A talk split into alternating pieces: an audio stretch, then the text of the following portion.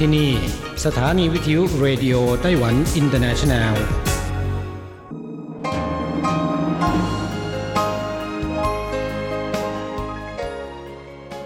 กลับมาฟังขณะนี้ท่านกำลังอยู่กับรายการภาคภาษาไทย Radio Taiwan International หรือ RTI ออกกระจายเสียงจากกรุงไทเปไต้หวันสาธารณรัฐจีน เป็นประจำทุกวันนะครับ นอกจากรับฟังทางเครื่องรับวิทยุได้แล้ว ยังสามารถรับฟังรายการผ่านระบบออนไลน์ได้ที่ thai.rti.org.tw หรือที่ RTI Fanpage นะครับ ขอเชิญติดตามรับฟังรายการของเราได้ ตั้งแต่บัดนี้เป็นต้นไป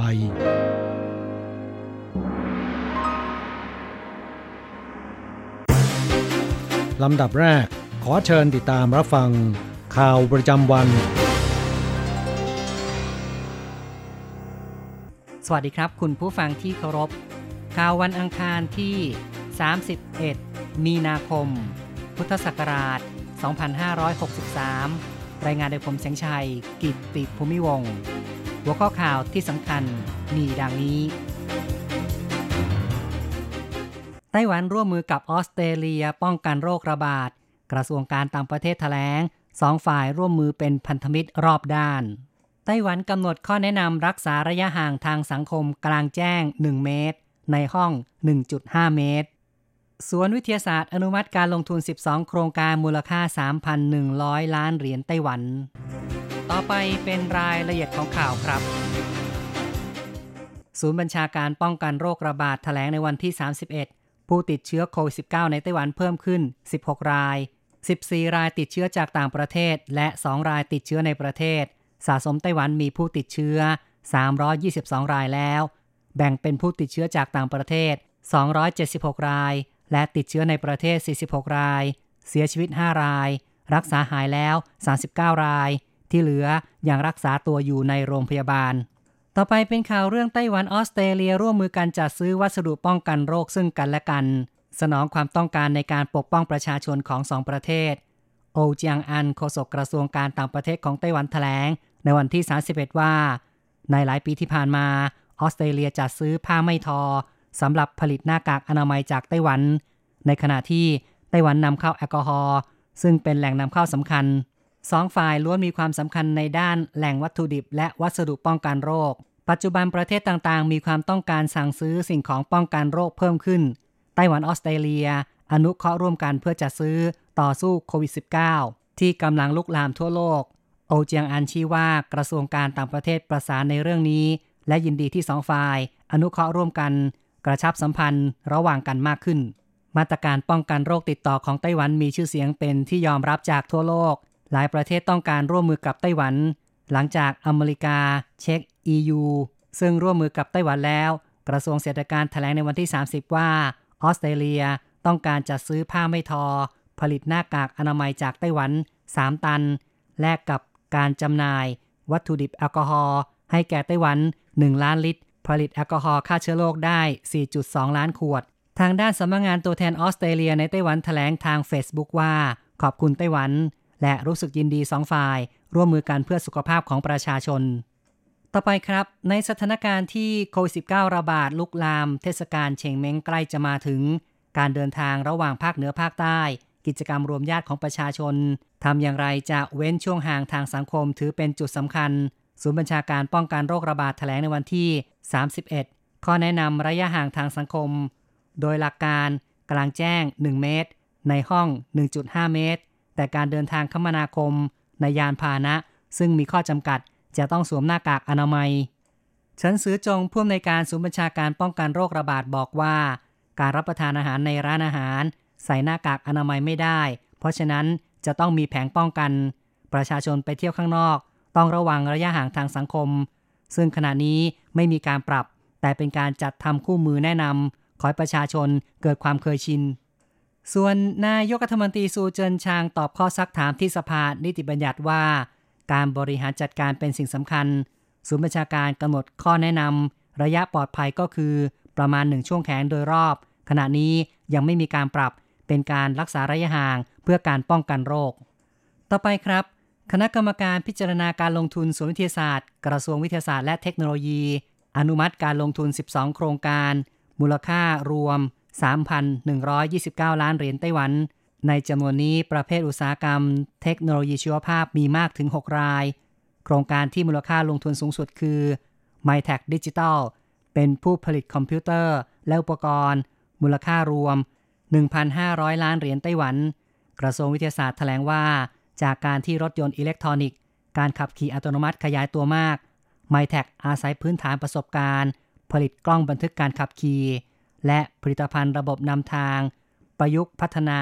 telematic อุปกรณ์ช่วยเหลือ ด้านการขับขี่เพื่อความปลอดภัย เป็นการสร้างมูลค่าเพิ่ม ให้แก่อุตสาหกรรมที่เกี่ยวข้อง การลงทุนรองลงมาคือ h e l o n Newton Medical Corp มูลค่า 800 ล้านเหรียญไต้หวัน เป็นผู้ผลิต ABNCT การรักษามะเร็งด้วยเทคนิคการจับรังสีนิวตันด้วยอะตอมของโบรอน และผลิตเตียงกำหนดตำแหน่งใช้รังสี รวมทั้งมีบริการวางแผนระบบ ABNCT ซึ่งโครงการนี้เป็นการถ่ายทอดเทคโนโลยีของสถาบันวิจัย เทคโนโลยีอุตสาหกรรม และมัธยาลัยชิงหวาของไต้หวัน ซึ่งมีจุดเด่นช่วยลดต้นทุนการรักษาพยาบาล ให้ต่ำลง ในราคาที่ผู้ป่วยจ่ายได้ทำให้ประชาชนมีโอกาสเข้าถึงการรักษาพยาบาลมากขึ้น โครงการที่มีมูลค่าลงทุนสูงอันดับ 3 คือ l i s i n g Fog Enterprise เป็นเทคโนโลยีการขึ้นรูปโลหะ ซึ่งเป็นผู้วิจัยพัฒนาการขึ้นรูปโลหะด้วยอุณหภูมิเย็น ปานกลาง และสูง ประยุกต์ใช้งานได้ ในอุตสาหกรรมรถยนต์ รถจักรยาน ยานพาหนะต่างๆ ชิ้นส่วนฮาร์ดแวร์ ปัจจุบันมีลูกค้าที่สำคัญคือ Porsche Benz และ Toyota เป็นต้นข่าวต่อไปครับเป็นเรื่องที่โควิด -19 ระบาดทำให้บัณฑิตจบใหม่หางานทำยาก ฤดูจบการศึกษามาถึงแล้วโควิด -19 ระบาดส่งผลกระทบต่อการหางานทำของบัณฑิตจบใหม่ นักศึกษาปี4แท้เก่าบอกว่า เดิมตั้งใจจะไปทำงาน หาประสบการณ์ที่นิวยอร์กแต่ต้องยกเลิก หันมาหางานทำในไต้หวัน สถานการณ์ย่ำแย่ ส่งประวัติส่วนตัวไปแล้วไม่มีการตอบกลับ เธอบอกว่า อยากจะทำงานในห้างสรรพสินค้า แต่โควิด -19 ระบาด ห้างสรรพสินค้าได้รับผลกระทบมาก คงต้องเล็งหากิจการอื่นแทน นอกจากหางานทำอาจจะวางแผนเรียนต่อปริญญาโทด้วย ในภาวะการระบาดโควิด -19 กิจการบางแห่งให้พนักงานหยุดงาน โดยไม่ได้รับเงินเดือน บริษัทจัดหางานธนาคารแรงงาน 1111ทำการสำรวจบัณฑิตจบใหม่ มีผู้ตอบแบบสอบถาม 984 ราย พบว่า บัณฑิตจบใหม่ สมัครงานน้อยลง ส่วนใหญ่มีความเห็นในแง่ลบต่อการได้งานทำเหอชีเซิงผู้จัดการใหญ่ธนาคาร 1111 บอกว่า บัณฑิตปริญญาตรีเข้าสู่ตลาดแรงงานน้อยกว่าปีที่แล้ว ลดลง 9%แต่ยังมีผู้ต้องการหางานทำในสัดส่วน 64%ที่ผ่านมานั้น พวกเขาคาดว่าต้องรอประมาณ 2 เดือน จึงจะได้งานทำแต่ครั้งนี้เกิดการระบาดของโรค พวกเขาคาดว่า ต้องรอ 4.2 เดือน นานกว่าการสำรวจครั้งที่แล้ว 40 วัน เหอฉีเซิงบอกด้วยว่า การสำรวจในช่วงการระบาดโควิด -19 กิจการหยุดว่าจ้าง สัดส่วนสูงที่สุดคือ สาขาบริการ ได้แก่กิจการอาหารเครื่องดื่ม ที่พักแรม กีฬาสันทนาการ เป็นต้น บัณฑิตจบใหม่ ควรปรับแผนการหางานทำทั้งนี้ 65%ของกิจการยังคงเปิดรับสมัครพนักงานตามปกติ บัณฑิตจบใหม่จะต้องเตรียมความพร้อม และยึดกลุ่มโอกาส อีกข่าวหนึ่งนะครับ การประกวด 10 ยอดสตาร์ทอัพปี 2020 ของไต้หวันจัดขึ้นเป็นปีที่ 3 ได้ประกาศผลสัปดาห์ที่แล้ว กิจการประเภท AI มีสัดส่วนเกินครึ่ง การเสนอผลิตภัณฑ์หลีกเลี่ยงการสัมผัส เป็นโอกาสธุรกิจในช่วงการระบาดของโควิด -19 ด้วย การประกวด 10 สุดยอดสตาร์ทอัพเป็นการค้นหาศักยภาพด้านการพัฒนาเทคโนโลยี ซึ่งพลิกโฉมอุตสาหกรรม หรือว่ามีความสำเร็จในตลาด หรือมีศักยภาพในการขยายตลาดต่างประเทศ กระทรวงวิทยาศาสตร์ของไต้หวันร่วมมือกับหน่วยงานสนับสนุน และตัวเร่งด้านสตาร์ทอัพได้แก่ Microsoft จงหวาเทเลคอม PwC Scale Up AITC Garage Plus Business Next เป็นต้น รวม 20 กว่าบริษัทหรือองค์กรทำการคัดเลือกสตาร์ทอัพ 2,620 ราย ชักนำ 521 ราย ส่งผลงานเข้าประกวด และคัดเลือกเหลือ 10 สุดยอดสตาร์ทอัพปี 2020 เฉินเหลียงจี รัฐมนตรีกระทรวงวิทยาศาสตร์บอกว่า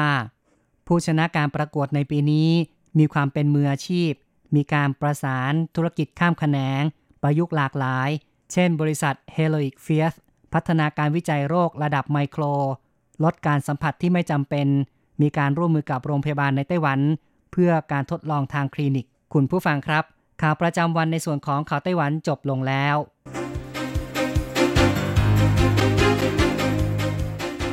ต่อไปขอเชิญฟังข่าวต่างประเทศและข่าวจากเมืองไทยค่ะ สวัสดีครับคุณผู้ฟังที่รักและเคารพทุกท่านครับสำหรับในช่วงของข่าวต่างประเทศและข่าวจากเมืองไทยในวันนี้นะครับก็มีผมกฤษณัยสายประพาส เป็นผู้รายงานครับ เรามาเริ่มต้นกันที่ข่าวคราวเกี่ยวกับสถานการณ์โควิด -19 ในนิวยอร์กกันครับ โดยตอนนี้นะครับรัฐนิวยอร์กนั้นก็ตกอยู่ในภาวะความตึงเครียดครับ เพราะว่าโควิด -19 นั้นระบาดรุนแรงหนักที่สุดในสหรัฐ ติดเชื้อแล้วกว่า 6.6 หมื่นคนนะครับ และสุดเศร้าก็คือมีคนเห็นเหตุการณ์หน้าโรงพยาบาลในนครนิวยอร์ก เจ้าหน้าที่กำลังลำเลียงร่างผู้เสียชีวิต เก็บในห้องเย็นในรถคอนเทนเนอร์ เพราะห้องเก็บศพไม่พอครับครับ โดยรายงานข่าวสถานการณ์การแพร่ระบาดของเชื้อไวรัสโคโรนาสายพันธุ์ใหม่หรือโควิด -19 ในสหรัฐ โดยเฉพาะที่รัฐนิวยอร์กซึ่งเป็นรัฐที่มีผู้ติดเชื้อ และผู้เสียชีวิตจากโควิด -19 มากที่สุดในประเทศสหรัฐ โดยเว็บไซต์ The Sun นะครับได้เปิดเผยเรื่องราวสะเทือนใจ ซึ่งมีผู้พบเห็นเหตุการณ์สุดเศร้าบริเวณหน้าโรงพยาบาลแห่งหนึ่งในเขตบรุกลิน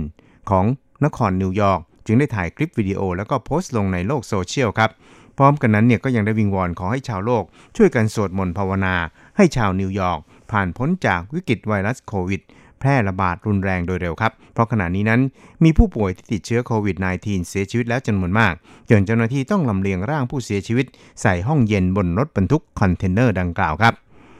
ครับอีกข่าวหนึ่งเรามาดูกันที่เมืองไทยกันบ้างครับ ก็เป็นเรื่องราวเกี่ยวกับทางด้าน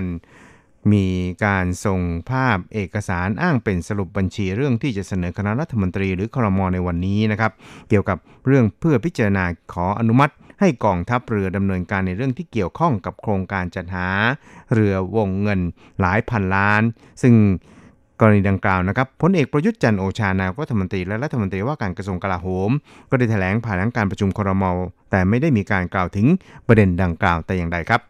ทางด้านพลเรือโทประชาชาติสิริวัตรโฆษกกองทัพเรือเก่าชี้แจงกรณีกระทรวงกลาโหม เสนอคอรมอขออนุมัติจัดซื้อเรือยกพลขึ้นบกจากจีน จนมีเสียงวิพากษ์วิจารณ์ถึงความไม่เหมาะสม ในห่วงประเทศกำลังประสบกับปัญหา การแพร่ระบาดไวรัสโควิด -19 นะครับว่า ไม่ใช่เป็นการขออนุมัติต่อเรือยกพลขึ้นบก เพราะโครงการนี้ผ่านการอนุมัติแล้ว แล้วก็มีการทำสัญญาไปตั้งแต่เดือนพฤศจิกายนปีที่แล้ว แต่เรื่องที่เข้าคอรมอวันนี้นั้นเป็นเรื่องที่เกี่ยวกับเรือ เช่น การส่งคณะกรรมการไปตรวจแบบ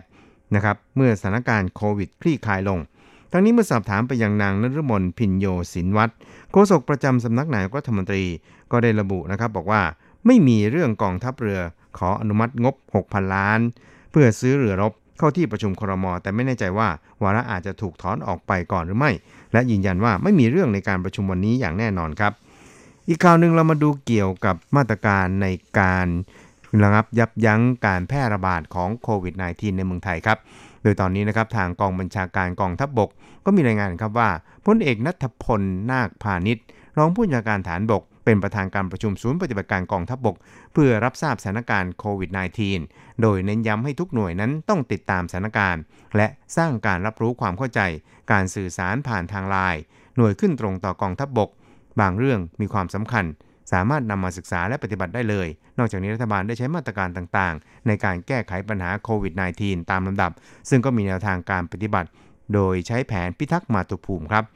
โดยนายกรัฐมนตรีในฐานะประธานศูนย์บริหารสถานการณ์โควิด -19 ครับ ก็เห็นความสำคัญของประชาชนในพื้นที่ และหลีกเลี่ยงมาตรการที่จะส่งผลกระทบต่อประชาชนที่หาเช้ากินค่ำด้วย เนื่องจากบางกลุ่มต้องการให้รัฐบาล ใช้มาตรการเด็ดขาด เพื่อปัญหาคลี่คลายโดยเร็ว แต่ปัญหาที่ตามมาก็คือประชาชนที่ได้รับความเดือดร้อนจะมีจำนวนมาก จึงปรับเปลี่ยนมาตรการมารองรับให้เหมาะกับสถานการณ์นะครับสำหรับในเรื่องของมาตรการให้ความช่วยเหลือเพื่อรับผลกระทบจากการแพร่ระบาดโควิด -19 นี่นะครับก็แบ่งเป็น 3 กลุ่มคือข้าราชการลูกจ้างประกันสังคม และกลุ่มที่ไม่อยู่ในระบบประกันสังคมที่รับเงินช่วยเหลือคนละ 5,000 บาทจำนวน 3 เดือนติดต่อกัน แต่ต้องลงทะเบียนผ่านเว็บไซต์ เราไม่ทิ้งกัน .com เท่านั้นนะครับล่าสุดกองทัพบกพบว่า มีเว็บไซต์ปลอมจำนวนมากกว่า 40 เว็บไซต์ที่หลอกลวงประชาชนครับครับช่วงเราไปติดตามอัตราแลกเปลี่ยนระหว่างค่าเงินไต้หวันกับเงินบาทและเงินเหรียญสหรัฐกันครับ หากต้องการโอนเงินบาท 10,000 บาทต้องใช้เงินไต้หวัน 9,480 เหรียญไต้หวัน หากต้องการซื้อเงินสด 10,000 บาทต้องใช้เงินไต้หวัน 9,840 เหรียญไต้หวัน ส่วนอัตราแลกเปลี่ยนระหว่างค่าเงินไต้หวันกับเงินเหรียญสหรัฐในวันนี้ 1 เหรียญสหรัฐต้องใช้เงินไต้หวัน 30.48 เหรียญไต้หวันแลกซื้อ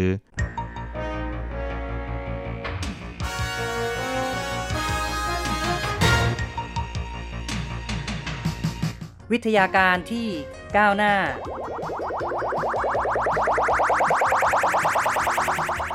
ชีวิตความเป็นอยู่ที่ทันสมัย อะไรที่ใหม่ ๆ ล้ำยุค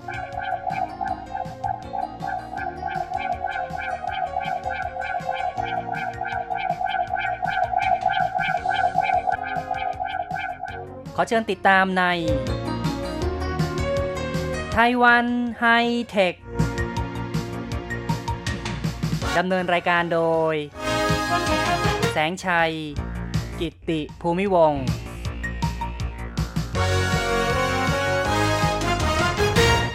ุณผู้ฟังที่รักครับ พบกับแสงชัยอีกแล้วในไต้หวันไฮเทค ในครั้งนี้เราจะมาคุยกันต่ออีกครั้งหนึ่งนะครับ ในเรื่องเกี่ยวกับการเปิดให้บริการระบบสื่อสารโทรคมนาคม 5G ในไต้หวัน 5G ที่บางคนนั้นอาจจะรอคอยอยากจะได้สัมผัสกับเทคโนโลยีใหม่ๆนี่นะครับ ซึ่งไต้หวันก็ได้มีการจัดสรรประมูลคลื่น 5G ในช่วงคลื่น 3.5 กิกะเฮิรตซ์กับ 28 กิกะเฮิรตซ์ผ่านไปเรียบร้อยในช่วงต้นปีนะครับ ก็ประมูลจบลงในเดือนกุมภาพันธ์ที่ผ่านมา แล้วก็อย่างที่บอกไว้ว่าเงินประมูลนั้นก็ทำสถิติสูงสุดครั้งใหม่นะครับ ด้วยมูลค่าประมูลรวม 142,000 ล้านเหรียญไต้หวันนะครับ ก็คิดคร่าวๆประมาณ 142,000 ล้านบาทนะครับ เพราะปัจจุบันนั้นอัตราแลกเปลี่ยน 1 เหรียญไต้หวันก็ประมาณ 1 บาทเศษๆนะครับหลังจากประมูลจัดสรรคลื่นไปแล้ว ทางแม่ขายโทรศัพท์ในไต้หวันก็เริ่มขมักขม้นนะครับ ในการที่จะเริ่มติดตั้งเครือข่ายเพื่อเปิดบริการ แต่ก็มีผู้ตั้งข้อสังเกตว่า ปัญหา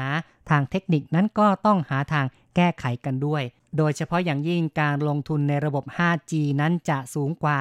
ระบบ 4G อย่างมาก ในเรื่องของเสาส่งสัญญาณ ซึ่งก็จะต้องมีการติดตั้ง small cell เพิ่มขึ้น ในส่วนนี้จะมีปัญหาทางด้านต้นทุนที่เป็นภาระอย่างหนักต่อแม่ขายโทรศัพท์ แต่ละค่าย และที่ผ่านมานั้นในตอนประมูลแย่งช่วงคลื่นกันเนี่ยนะครับ ต่างก็สู้กันอย่างดุเดือดด้วย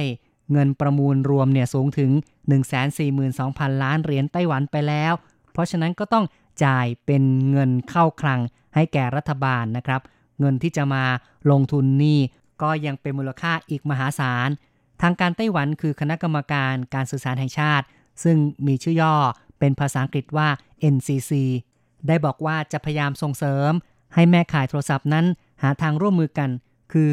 จะต้องร่วมมือกันใน 3 ด้าน ในเรื่องของการติดตั้งเครือข่ายร่วมกัน การใช้เครือข่ายร่วมกัน แล้วก็การแชร์คลื่นร่วมกัน ฟังดูมันจะง่ายนะครับ แต่ว่าแม่ข่ายต่างๆ นั้นต่างก็เป็นคู่แข่งระหว่างกันนะครับ โอกาสจะร่วมมือกันได้มากแค่ไหน ยังเป็นสิ่งที่ต้องดูกันต่อไปล่ะ การประมูลคลื่นความถี่ซึ่งรัฐบาลได้เงินเข้าคลังมากนั้น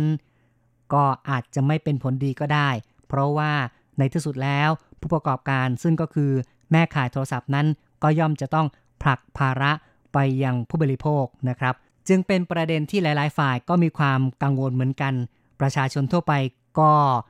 กลัวว่าจะต้องจ่ายค่ารายเดือนเนี่ยตาที่สูงมาก ปัญหาอีกประการหนึ่งซึ่งก็น่าเป็นห่วงนั่นก็คือเรื่องของการใช้ไฟฟ้า ตามปัจจุบันนั้นตามมาตรฐาน 3GPP ระบบ 5G NR นั้นจะต้องใช้กระแสไฟฟ้ามากกว่า ระบบ 4G LTE 3-4 เท่า คือต้องใช้มากกว่า 3-4 เท่า และในระบบ 5G NR นั้น ยิงคลื่นได้ในระยะที่สั้นกว่า ถ้าต้องการให้ครอบคลุมเทียบเท่ากับ 4G เนี่ย ก็จำเป็นต้องมีสถานีส่งสัญญาณมากขึ้นถึง 3 เท่า ดังนั้นปริมาณการใช้กระแสไฟฟ้าของเสาสัญญาณในระบบ 5G นั้น จะมากกว่าระบบ 4G 9 เท่าตัวขึ้นไป ปัจจุบันแม่ข่ายโทรศัพท์มือถือในไต้หวันแต่ละราย ใช้กระแสไฟฟ้า คิดเป็น 3%ของปริมาณกระแสไฟฟ้าในไต้หวัน ถ้าบรรดาแม่ข่ายเหล่านี้ไม่สามารถตกลงกันนะครับ ในเรื่องของการร่วมกันติดตั้งเสาส่งสัญญาณ ก็จะต้องคูณ 9 เข้าไปนะครับ 3 9 ก็ 27 กลายเป็นว่าแม่ข่ายโทรศัพท์ในไต้หวันนั้น จะต้องใช้กระแสไฟฟ้าทั้งหมด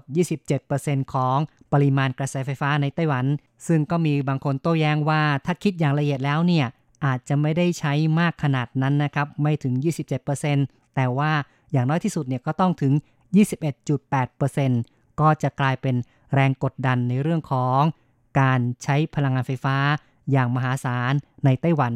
ครับประเด็นปัญหาต่างๆ เหล่านี้ก็เป็นสิ่งที่บรรดาผู้เชี่ยวชาญ ในไต้หวันเนี่ยก็พากันสะท้อนปัญหา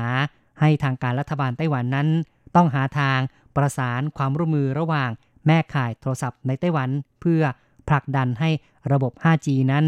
สามารถให้บริการประชาชนได้ อย่างมีประสิทธิภาพมากที่สุด แม้ว่าในบางส่วนนั้นแม่ขายโทรศัพท์ก็ต้องแข่งขันกัน แต่ว่าในบางส่วนนั้นถ้าจำเป็นก็ต้องร่วมมือกัน และในส่วนที่จะร่วมมือนั้นก็ต้องให้ทางการเข้ามาประสาน จึงจะเกิดความเชื่อถือระหว่างแต่ละฝ่าย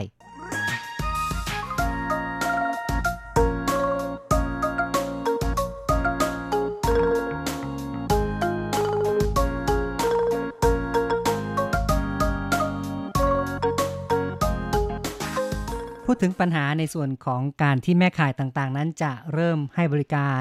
ระบบ 5G ในไต้หวันเนี่ยในส่วนของการติดตั้งเสาสัญญาณร่วมกัน เพื่อประหยัดต้นทุนแล้วก็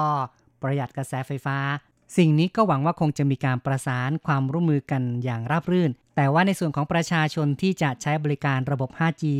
สิ่งที่พวกเขากังวลมากที่สุดก็คือเรื่องของค่ารายเดือนนั่นเองนะครับ ที่ผ่านมานั้นการบริการระบบ 4G ในไต้หวัน ผู้ที่ใช้โทรศัพท์ต่างก็รู้สึกพอใจ เพราะว่าต่างฝ่ายต่างก็งัดกลยุทธ์แข่งขันกันอย่างดุเดือด จนอัตราค่ารายเดือนแบบขึ้นเน็ตไม่อั้นเนี่ยนะครับ ส่วนใหญ่ก็อยู่ที่ 499 คือประมาณ 500 เหรียญไต้หวัน หรือประมาณ 500 บาทไทย ก็สามารถใช้เน็ตได้อย่างไม่อั้น และหลาย ๆ ค่ายก็ยังงัดโปรโมชั่นว่า โทรในเครือข่ายนี่ก็ฟรีตลอดเลยนะครับ โทรข้ามเครือข่าย หรือว่าโทรเข้าเบอร์บ้านนะครับ จึงจะมีการคิดเงินนะครับ เพราะฉะนั้นประชาชนในไต้หวันนี้ก็ดูเหมือนว่า จะถูกเอาใจจนเคยตัวนะครับ เพราะฉะนั้นก็คาดหวังว่าระบบ 5G นั้นก็น่าจะมีอัตราค่าบริการที่ต่ำมากๆ ถูกมากๆ ก่อนจะพูดถึงว่าค่าบริการในไต้หวันนั้นควรจะอยู่ที่เท่าไหร่นะครับ มาดูตัวเลขว่าในต่างประเทศนั้นเป็นอย่างไร ในเกาหลีซึ่งเปิดให้บริการ 5G ผ่านมา ก็ปีกว่าแล้วเนี่ยนะครับ ค่าบริการรายเดือนจะอยู่ที่ประมาณ 2,260 เหรียญไต้หวัน คิดเป็นเงินบาทก็ประมาณ 2,300 บาทนะครับ นี่ก็คือเป็นการขึ้นเน็ตไม่อั้นนะครับ ก็อยู่ที่ประมาณ 2,300 บาท ส่วนในยุโรปในอเมริกาเนี่ย ส่วนใหญ่ก็จะประมาณ 2,000 บาทขึ้นไปทั้งนั้นสำหรับในไต้หวันนะครับที่ผ่านมานั้นนายเฉินเย่าเสียง รักษาการประธาน NCC คือประธานคณะกรรมการการสื่อสารแห่งชาติของไต้หวันเนี่ยนะครับ นายเฉินเย่าเฉียงก็เคยตอบข้อซักถามให้กับสสในสภานะครับ โดยบอกว่าค่าบริการ 5G ค่ารายเดือนในไต้หวันนั้น น่าจะอยู่ที่ 1,300 เหรียญไต้หวันขึ้นไป ในอดีตที่ผ่านมานะครับ การให้บริการในยุค 3G นั้นก็ต้องบอกว่าแม่ขายโทรศัพท์นั้นอยู่ในฐานะได้เปรียบ ในตอนนั้นการแข่งขันไม่รุนแรง มีเจ้าใหญ่อยู่ 3 เจ้าเท่านั้นนะครับ คือจงหวาเทเลคอม ไต้หวันโมบายแล้วก็ Far EasTone เป็นผู้ที่มีคลื่นความถี่อยู่ในมือเยอะนะครับ ทั้ง 3 รายนี้จึงเป็นผู้กำหนดราคาได้ ในช่วงนั้นนี่นะครับค่าบริการแบบขึ้นอินเทอร์เน็ตไม่อั้นนั้น ก็สูงนะครับค่อนข้างจะสูงทีเดียวเรียกว่าอยู่ในระดับประมาณ 1,000 เหรียญไต้หวันขึ้นไปทั้งนั้น แต่เมื่อมาถึงยุค 4G นั้นมีผู้เล่นมากขึ้นนะครับ คือ บริษัทไต้หวันสตาร์เนี่ยก็ประมูลคลื่น 4G ได้ด้วย จึงมีการดั้มราคาแข่งขัน จึงอยู่ในภาวะการให้บริการแบบขึ้นเน็ตไม่อั้นเดือนละ 500 เหรียญไต้หวัน แต่มาถึงยุค 5G เนื่องจากว่าค่าประมูลคลื่นนั้นสูงมากเลย เพราะฉะนั้นบรรดาแม่ขายโทรศัพท์ต่างก็มีแรงกดดัน และเชื่อว่าต่างก็คงจะพยายามยกระดับราคาค่าบริการรายเดือนขึ้นมา ในตอนนี้แม่ขายยักษ์ใหญ่ 3 รายต่างเริ่มออกโปรโมชั่นกันนะครับ คือโททรศัพท์รุ่น 5G ก็เริ่มวางตลาดแล้ว เพราะฉะนั้นก็จะมีแพ็กเกจนะครับแบบ Early Bird ก็หมายถึงว่าคนที่สมัครก่อนนั้นก็จะมีแพ็กเกจราคาพิเศษ อุดหนุน ค่าซื้อโทรศัพท์แบบ 5G แต่ว่าค่ารายเดือนนั้นก็ตั้งเอาไว้ที่ประมาณ 1399 เหรียญไต้หวันนะครับ คือประมาณ 1,400 เหรียญไต้หวัน คิดเป็นเงินบาทนี่ก็ประมาณ 1,400 กว่าบาทนะครับ การกำหนดมาตรฐานให้บริการแบบนี้ก็คล้ายๆ กับตอนยุคเริ่มต้นของ 4G นะครับ ค่ารายเดือนก็อยู่ประมาณ 1399 เหรียญไต้หวันเหมือนกัน แต่ไม่รู้เหมือนกันแล้วนะครับ เพราะว่าทางไต้หวันสตาร์นั้นก็ยังคงเป็นผู้ที่พยายามจะดั้มราคา ตัดราคาแข่งขัน มีการออกโปรโมชั่น 699 ออกมาแล้ว สมรภูมิราคา 5G ในไต้หวันจะเป็นอย่างไร ก็คงต้องติดตามกันดูต่อไปล่ะ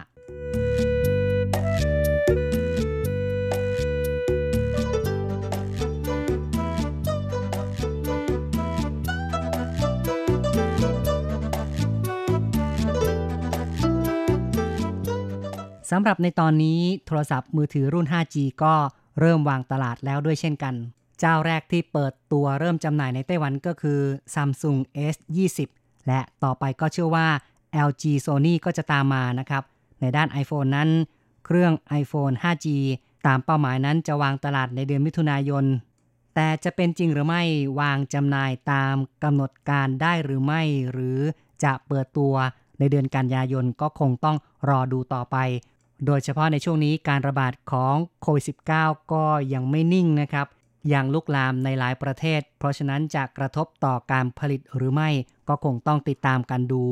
ส่วนหัวเว่ยนะครับ เครื่อง 5G จะเข้าสู่ตลาดไต้หวันหรือไม่นั้น แหล่งข่าวในวงการก็บอกว่าในระยะสั้นนั้นคงเป็นไปได้ยาก ครับกระแสความตื่นตัว 5G ในไต้หวันนั้น ก็ยังถือว่าเป็นสิ่งที่คงต้องดูกันต่อไปว่า จะเป็นอย่างไรประชาชนจะตอบรับมากน้อยแค่ไหน ระบบ 5G นั้นตามข้อมูลก็บอกว่าดีกว่า 4G นะครับ ทั้งในเรื่องของการตอบสนองไวขึ้น สามารถสั่งงานควบคุมสิ่งต่างๆ ได้อย่างรวดเร็ว หรือจะบอกว่าตอบสนองได้แบบทันทีก็ว่าได้นะครับ มีความหน่วงต่ำกว่า จึงตอบสนองได้ไวถึง 1 ส่วนพันวินาทีทีเดียว แล้วก็ยังสามารถรองรับการส่งข้อมูลได้มากกว่า ถ้าเป็น 4G นั้นส่งข้อมูลได้ประมาณ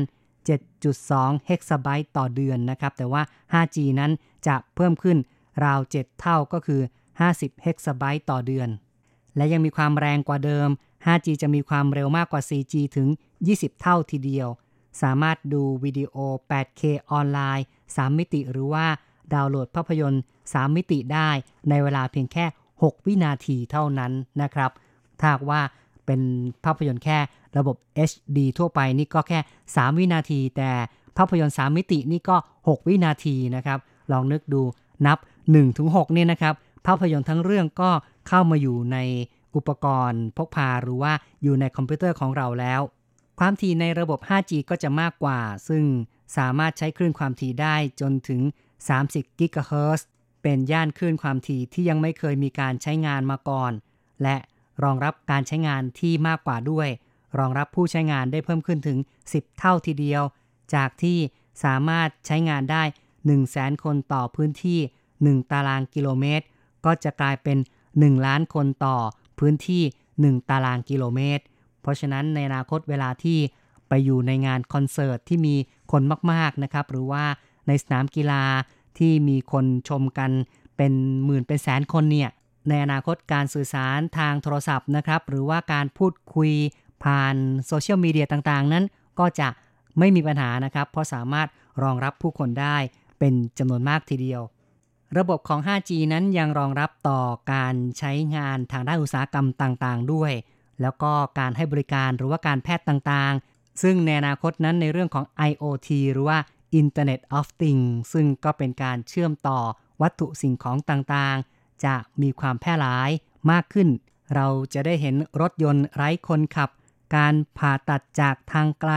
หุ่นยนต์ในโรงงาน ที่มีความเป็นอัจฉริยะ ต่างๆ เหล่านี้ก็คงจะได้เห็นกันมากขึ้นเรื่อยๆล่ะนะครับ เอาละครับ การพูดคุยในรายการไต้หวันไฮเทคในวันนี้ แสงชัยอินทีต้องขอยุติลงก่อนนะครับ อย่าลืมกลับมาพบกับไต้หวันไฮเทคในครั้งต่อไป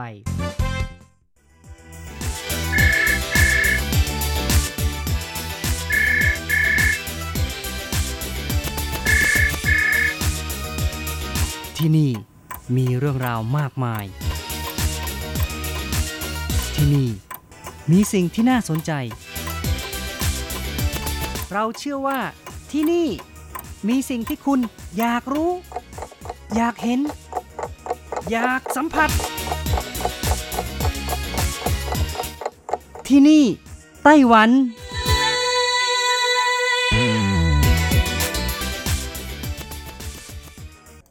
สวัสดีค่ะ คุณผู้ฟังพบกันช่วงเวลาที่นี่ไต้หวันกับรจรัสยนสุวรรณพร้อมกับเนื้อหาสาระดีๆ ที่เกี่ยวข้องกับในไต้หวันมาเล่าสู่กันฟังประจำทุกสัปดาห์ในสัปดาห์นี้ก็เช่นกันนะคะ มีเรื่องราวดีๆ เกี่ยวกับดอกไม้ที่นิยมปลูกในไต้หวัน และนิยมนำมาเส้นไหว้เทศกาลเชงเม้ง ตลอดจนเสน่ห์ของดอกไม้แต่ละชนิดมาเล่าสู่กันฟังนะคะ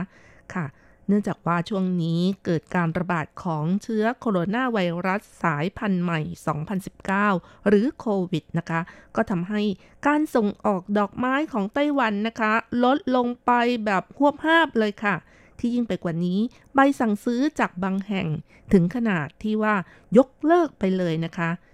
และตลาดดอกไม้จะเข้าสู่ภาวะปกติได้เมื่อไหร่ก็ยังไม่รู้เลยนะคะ ความหวังของเกษตรกรยังริบหรี่เกษตรกรผู้ปลูกดอกไม้เดือดร้อนค่ะ แล้วก็เสียหายมาก กรมการเกษตรและอาหารก็ได้จัดประชุมสัมมนาร่วมกับเกษตรกรผู้ปลูกดอกไม้นะคะ วางแผนเพื่อผลักดัน โครงการช่วยเหลือเกษตรกร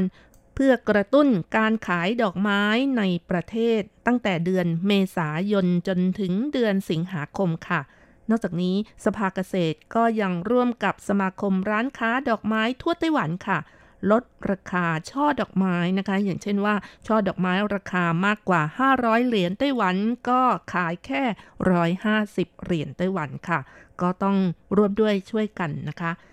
กรมการเกษตรและอาหารชี้ว่าเนื่องจากเดือนเมษายนนะคะ ก็เป็นเทศกาลเชงเม้งที่มีการเส้นไหว้บรรพบุรุษ ดังนั้นทางกรมก็เลยผลักดันโครงการให้ประชาชนที่เส้นไหว้บรรพบุรุษนะคะ ใช้ดอกไม้แทนการใช้ทูบค่ะ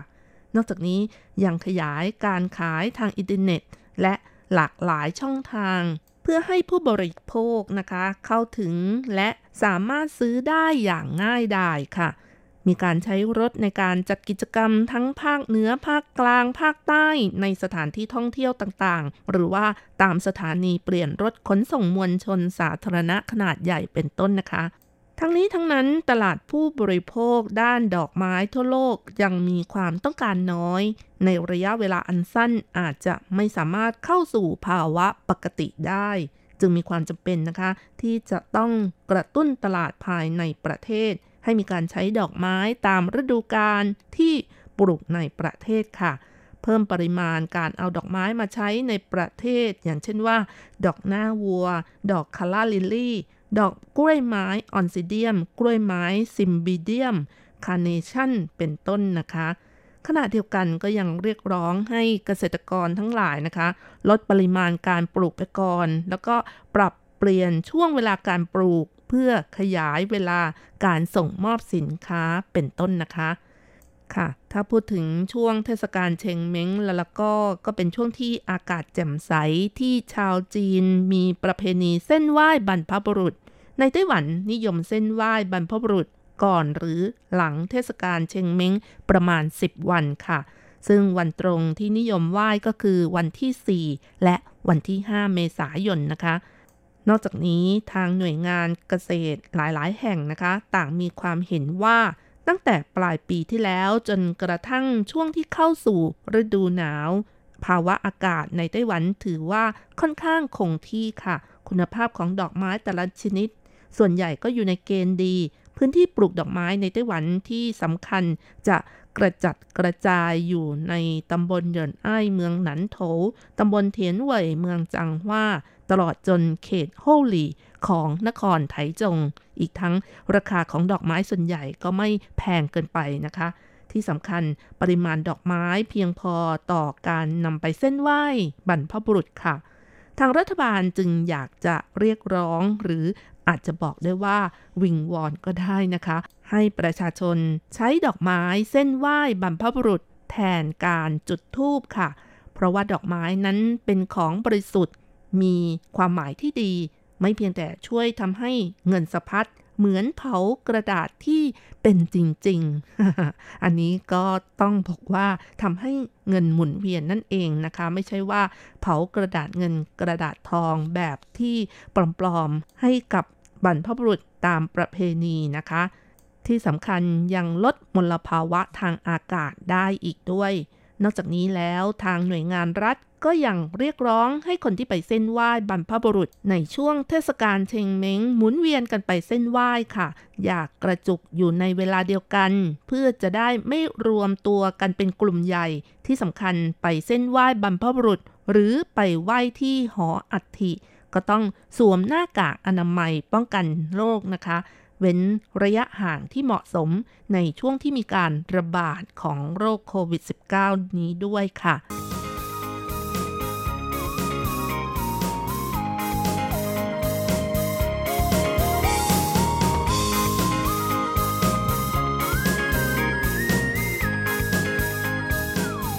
พูดถึงเรื่องของดอกไม้ที่นิยมปลูกกันในไต้หวันแล้วนะคะ ก็มีหลากหลายนานาพันธุ์ หลากหลายสีสัน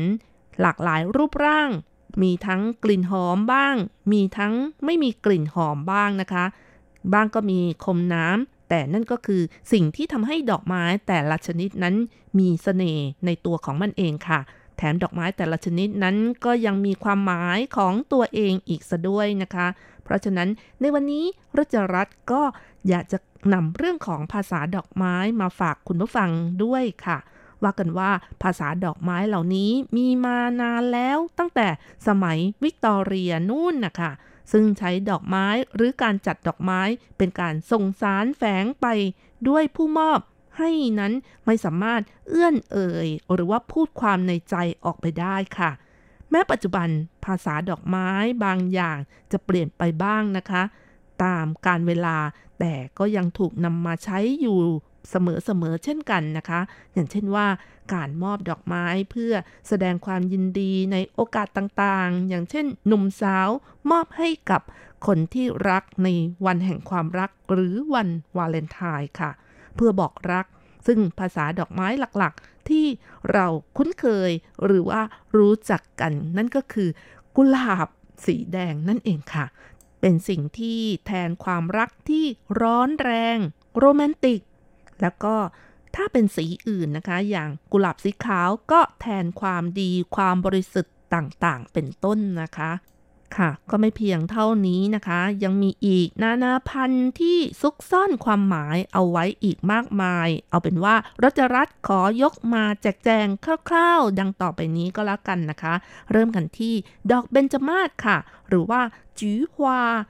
เป็นดอกไม้แห่งแสงดอกเบญจมาศก็เป็นดอกไม้อีกตระกูลหนึ่งที่นิยมในไต้หวันกันอย่างมากเลยค่ะ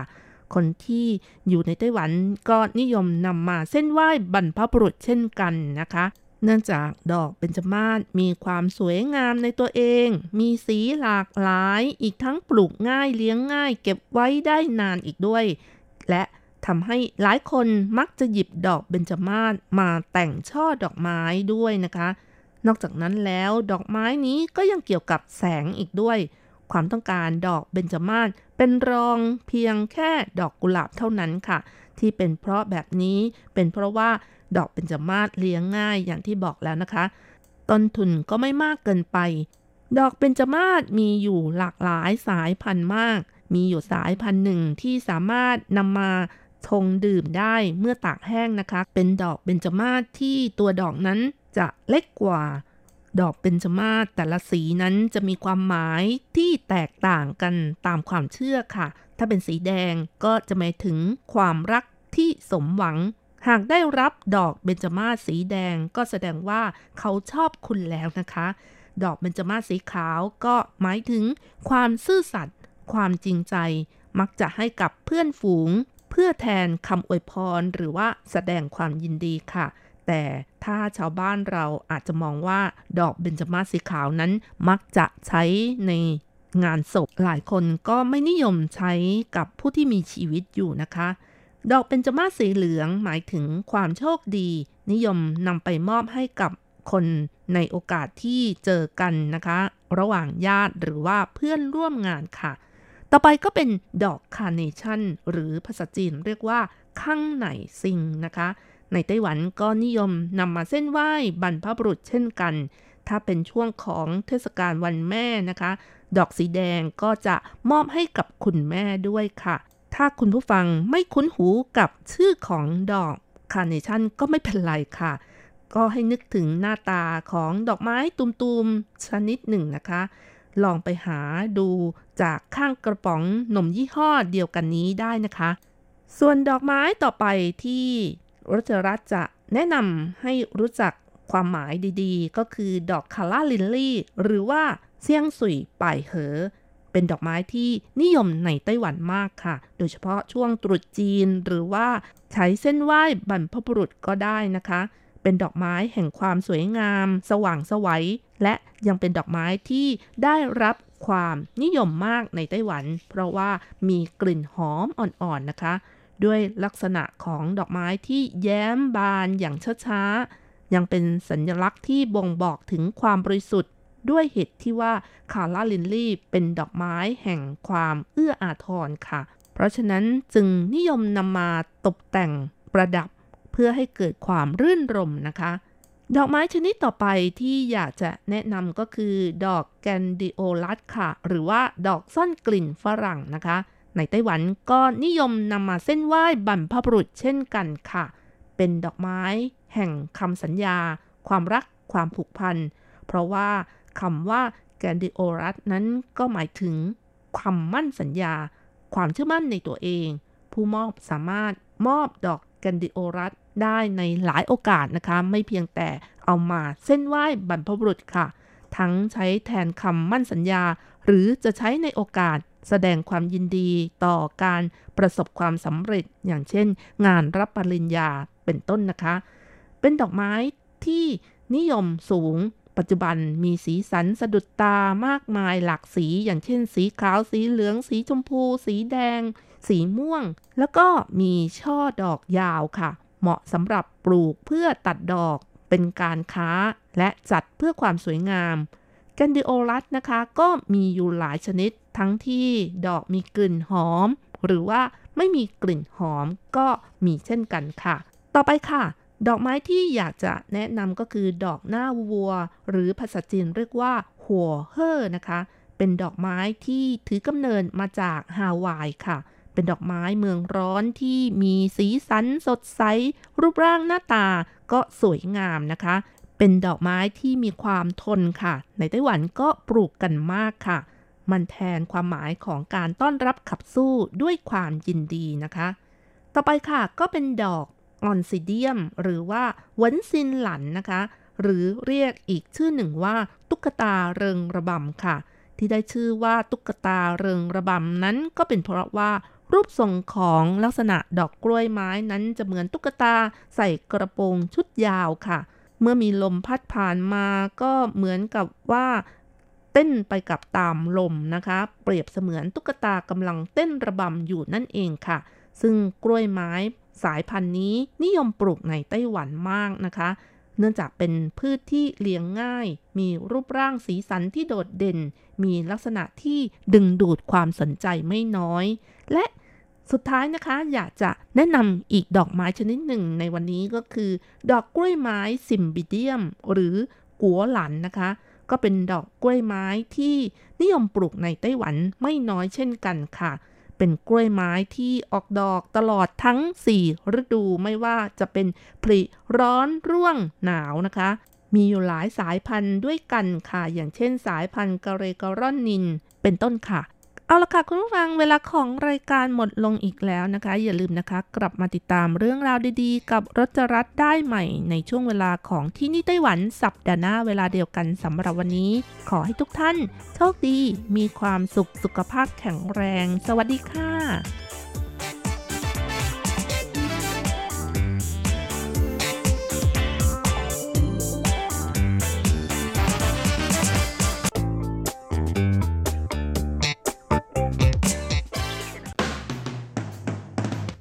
ที่เป็นข่าว ทุกเรื่องที่เป็นกระแสในสังคมไต้หวัน เราจะจับมาเล่าให้คุณฟังทุกสัปดาห์ที่ RTI ผ่านมุมมองของคนรุ่นใหม่ กับรายการ มิติใหม่ไต้หวัน สวัสดีค่ะ คุณผู้ฟัง RTI ที่เคารพทุกท่านขอต้อนรับเข้าสู่รายการมิติใหม่ไต้หวันค่ะ รายการที่จะนำเสนอเรื่องราวดีๆ เรื่องราวใหม่ๆ ที่เกิดขึ้นในไต้หวันนะคะดำเนินรายการโดยดิฉันดีเจยุ้ยมณพรชัยวุฒิค่ะ สำหรับเรื่องราวของเราในสัปดาห์นี้ค่ะ บอกเลยว่ามีความเกี่ยวข้องกับสถานการณ์โควิด -19 ที่กำลังแพร่ระบาดอยู่ในขณะนี้นะคะ ต้องบอกเลยว่านี่ก็ล่วงเลยมาเกือบจะ 5 เดือนแล้วนะคุณผู้ฟัง คือถ้านับตั้งแต่จีนอู่ฮั่นนะคะ เริ่มมีการระบาดเนี่ยก็ 5 เดือนเข้าเดือนที่ 6 แล้วนะ แต่ถ้าพูดถึงไต้หวันเองค่ะ หากเริ่มการระบาดอย่างจริงจังเนี่ยก็กำลังเข้าสู่เดือนทีสี่4 นะคะ คุณผู้ฟังรวมถึงในประเทศไทยด้วยนะคะ ซึ่งสถานการณ์ก็ดูเหมือนว่าจะยังไม่มีทีท่าว่าจะทุเลาลงค่ะ แม้ว่าหลายประเทศนะคะ จะพยายามออกมาตรการต่างๆ เพื่อสกัดกั้นนะคะ ไม่ให้จำนวนผู้ติดเชื้อเนี่ยเพิ่มมากขึ้นนะ แต่ก็ส่วนใหญ่ก็จะสกัดกั้นได้เฉพาะในส่วนของชาวต่างชาติถูกไหมที่จะเดินทางเข้ามาในประเทศของตัวเอง แต่ค่ะ คนในชาติของเราเนี่ยแหละที่เดินทางกลับมาจากต่างประเทศ และก็เป็นพาหะพกเอาเชื้อมาด้วยเนี่ยก็บอกเลยว่ามีจำนวนไม่น้อยเลยทีเดียว ซึ่งไต้หวันเนี่ยเขาก็เผชิญกับปัญหานี้อยู่นะคะ แล้วก็รณรงค์เลยนะว่าแบบคนไต้หวันเองก็อย่าเพิ่งเคลื่อนย้ายตัวเองนะคะ ให้อยู่กับที่นี่แหละ แล้วก็ดูแลรักษาชีวิตของตัวเองให้ดีที่สุด อย่าเพิ่งรีบกลับเข้ามาตอนนี้นะคะรอให้จำนวนผู้ป่วยหรือว่ารอให้ผู้ติดเชื้อเนี่ยลดลงก่อนแบบจริงๆ ลดลงเหลือศูนย์เลยก็ได้แล้วค่อยกลับเข้ามาแล้วก็เริ่มต้นนับหนึ่งกันใหม่เพราะอะไร เพราะถ้าคุณเข้ามาตอนนี้แล้วคุณแบบมาเพิ่มจำนวนผู้ติดเชื้อเรื่อยๆเนี่ยคือหมอพยาบาลไม่ไหวไงคือหมอพยาบาลเหนื่อยมากๆนะคุณผู้ฟัง เพราะฉะนั้นเนี่ยการลดการเคลื่อนย้ายเนี่ยไม่ได้หมายความว่าจะเป็นการห้าม ไม่ให้คุณกลับเข้ามาในประเทศ หรือว่าภูมิลำเนาของตัวเองนะคะ แต่เพื่อเป็นการลดภาระทางการแพทย์ในแต่ละภูมิภาคนั้นๆนนนั่นเองนะคะ ดังนั้นในเมื่อเราไม่สามารถเคลื่อนย้ายตัวเองไปไหนได้นะคะ และตอนนี้ก็ยังไม่แน่ใจว่ามีที่ไหนปลอดภัยบ้างนะคุณผู้ฟัง สิ่งสำคัญเลยก็คือเราต้องรู้จักป้องกันตัวเองค่ะ ดังนั้นชาวไต้หวันเขาก็เลยมีการทำผลสำรวจค่ะ 10 นะคะของใช้อ่าในสถานการณ์โควิด -19 นะคะ ที่แบบว่ามีความจำเป็นมากๆ แล้วก็ที่สำคัญคือเป็นที่นิยมมากๆของประชาชนนะคะ เรียกได้ว่าถึงขั้นขาดตลาดกันเลยทีเดียว มาดูกันดีกว่าค่ะว่าในช่วงสถานการณ์โรคระบาดโควิด -19 แบบนี้ คนไต้หวันต้องซื้ออะไรติดตัวติดบ้านไว้กันบ้าง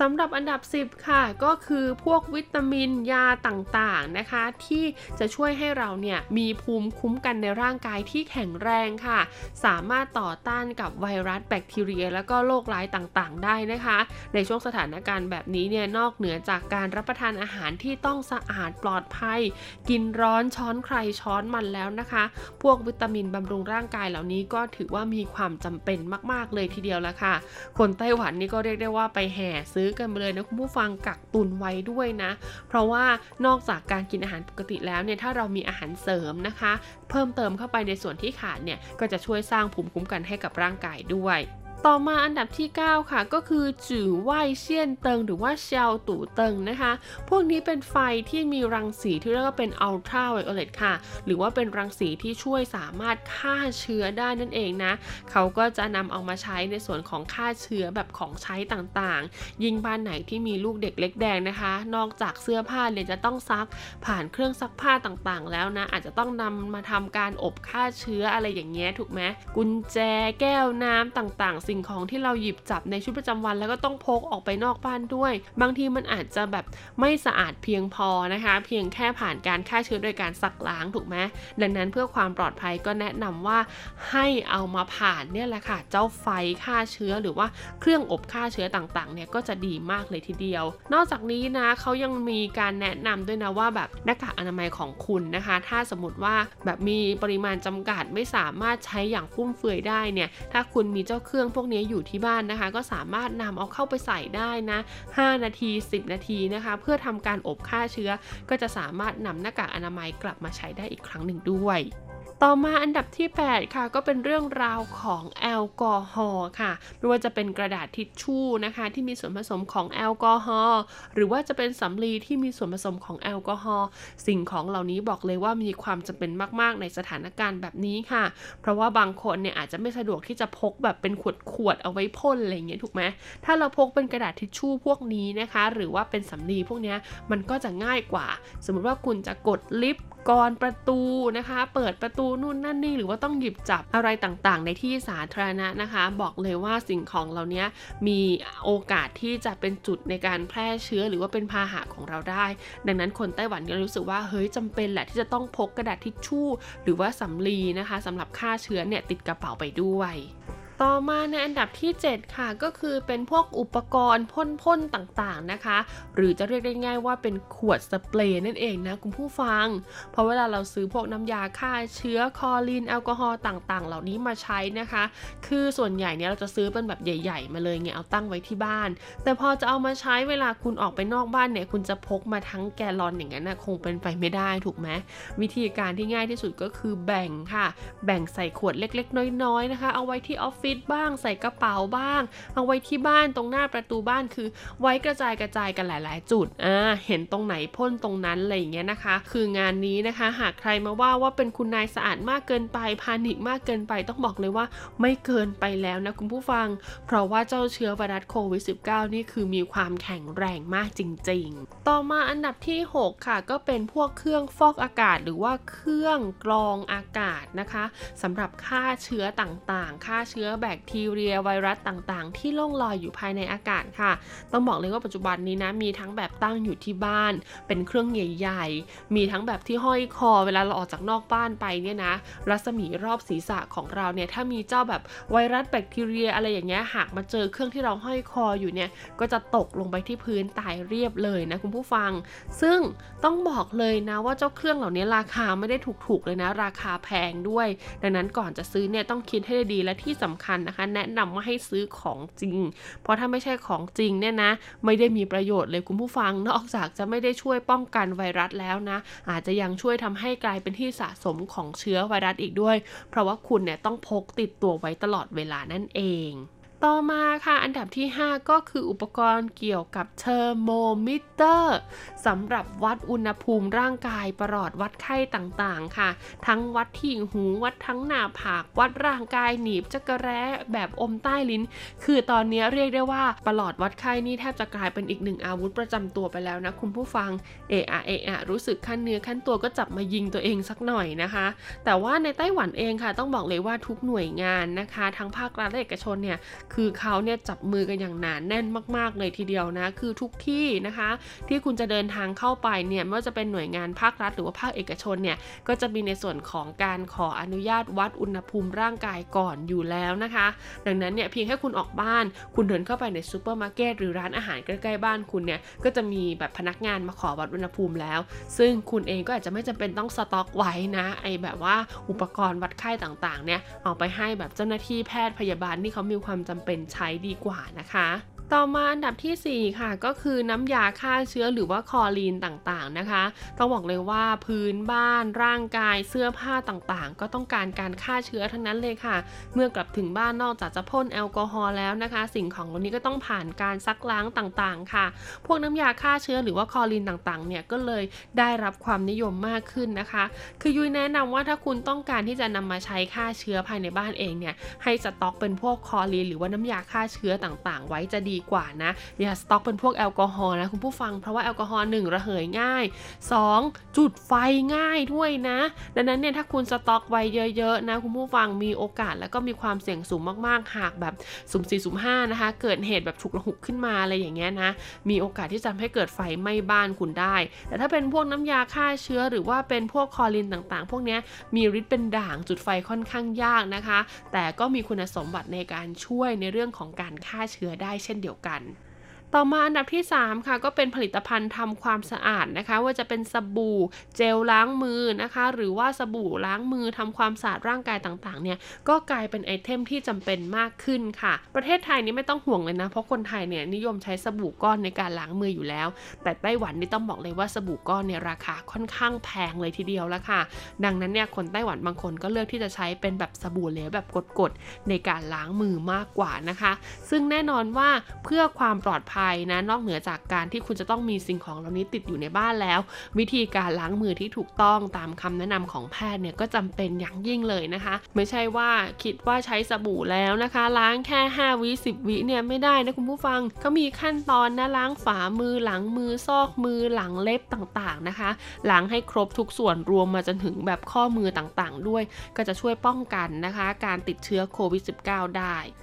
ต่อมาอันดับที่ 2 ค่ะ ก็เป็นเรื่องราวของแอลกอฮอล์เนี่ยแหละค่ะ อย่างที่ยุ้ยบอกเลยนะคะ เพราะว่าแอลกอฮอล์เนี่ยนะสามารถใช้ในส่วนของการทำความสะอาดแผลต่างๆ แล้วก็ฆ่าเชื้อได้อย่างแท้จริงค่ะ สังเกตสิคะว่าถ้าแผลของใครติดเชื้อแล้วคุณลองเอาแอลกอฮอล์เนี่ยนะไปทาดู จะมีแบบไอสีขาวๆอะขึ้นมา นั่นแหละนั่นหมายความว่าแผลของคุณน่ยมีความเป็นหนองแล้วก็มีความสกปรกซึ่งเจ้าแอลกอฮอล์เนี่ยก็สามารถฆ่าเชื้อได้จริงนะคะ และในสถานการณ์อย่างนี้อย่างที่บอกค่ะว่าคนไต้หวันเนี่ยก็พากันไปสต็อกแอลกอฮอล์นะ ซึ่งเขาก็ออกมาเตือนแล้วนะคะว่าไม่ควรที่จะสต็อกเอาแค่แบบพอใช้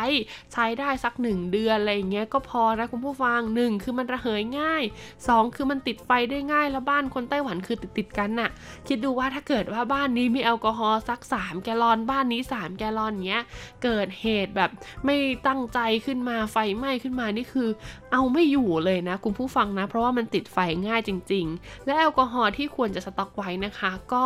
ขอความเข้มข้นแค่ไม่เกิน 75%นะ75%นี่คือแม็กซ์สุดแล้วนะ เพราะว่าที่เวลาแพทย์เขาใช้ทำความสะอาดเราเนี่ย ก็อยู่ที่ประมาณ 70-75%เท่านั้นเอง ไม่ต้องถึงขั้นเอาแอลกอฮอล์100%มาใช้นะคะและสุดท้ายค่ะต้องบอกเลยว่าเป็นอันดับหนึ่งเลยนะคะสำหรับสิ่งของที่จำเป็นมากๆตอนนี้ ก็คือหน้ากากอนามัยนั่นเองค่ะคุณผู้ฟัง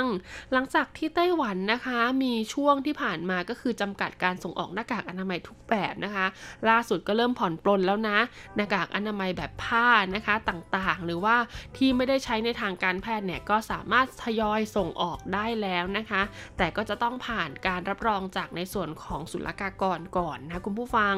แต่ค่ะถ้าเป็นหน้ากากอนามัยในทางการแพทย์ต้องบอกเลยว่าตอนนี้ไต้หวันยังไม่อนุญาตให้ส่งออกเหมือนเดิมนะคะ เพราะว่า 1 บุคลากรทางการแพทย์ต้องใช้เยอะ 2 ความต้องการในประเทศก็คือยังมีสูงอยู่ ดังนั้นก็เลยไม่สามารถส่งออกไปได้ค่ะ แล้วก็ด้วยความที่หน้ากากอนามัยเนี่ยกลายเป็นสิ่งของจำเป็นนะคะ ราคาก็สูงขึ้นด้วยนะแล้วก็มีผู้ประกอบการหัวใส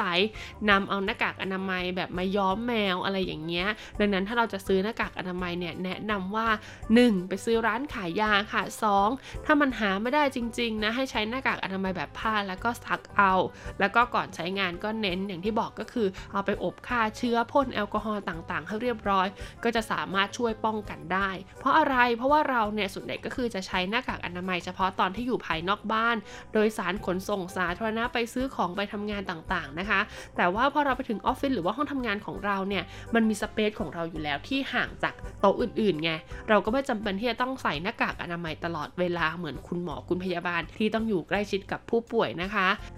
เป็นไงกันบ้างล่ะคะสำหรับ 10 สิ่งของที่จำเป็นในช่วงสถานการณ์แพร่ระบาดโควิด -19 แบบนี้นะคะยุ้ยเชื่อว่าไม่ใช่เฉพาะคนไต้หวันแน่นอนค่ะ คนไทยเองก็มีความต้องการสินค้าเหล่านี้เช่นเดียวกันนะคะ เพราะมันจะเป็นสินค้าที่ช่วยในการปกป้องเรานะคะ จากการติดเชื้อหรือว่าจากไวรัสต่างๆ ได้เป็นอย่างดีเลยทีเดียว คุณสามารถมีสิ่งของเหล่านี้อยู่ได้ แต่แนะนำว่าอย่าสต็อกแล้วก็กักตุนนะคะ เพราะว่านอกเหนือจากตัวคุณเองคนในครอบครัวแล้วเนี่ยคนอื่นๆในสังคมเนี่ยก็มีความต้องการนะที่จะใช้งานเช่นเดียวกัน ถ้าคุณป้องกันตัวคุณเอง มีแค่คุณกับครอบครัวที่ไม่ติด แต่คนที่อาศัยอยู่ในสังคมเดียวกันกับคุณเนี่ยติดไปแล้วเกือบ 90%ดิฉันแน่นอนว่าถ้าเราเป็นแค่ 10%ที่ไม่ติดก็คงจะหนีไม่พ้นเช่นเดียวกันนะคะ ดังนั้นกระจายกระจายสิ่งของกันค่ะแบ่งปันกันนะคะ คุณผู้ฟังใช้เท่าที่จำเป็นก็พอนะคะ แล้วเราก็จะสามารถผ่านวิกฤตโควิด -19 นี้ไปได้ด้วยกันค่ะ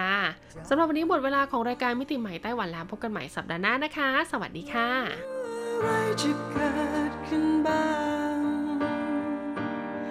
ไม่รู้หนทางที่ว่างข้างหน้า นั้นจะหนักหนาสักเท่าไร เรื่องที่เผชญไม่รู้มันจะจบลงเมื่อไร พบต้องเจอความทุกข์ยังไง แค่ไหนเพียงใด ไม่มีใครจะตอบ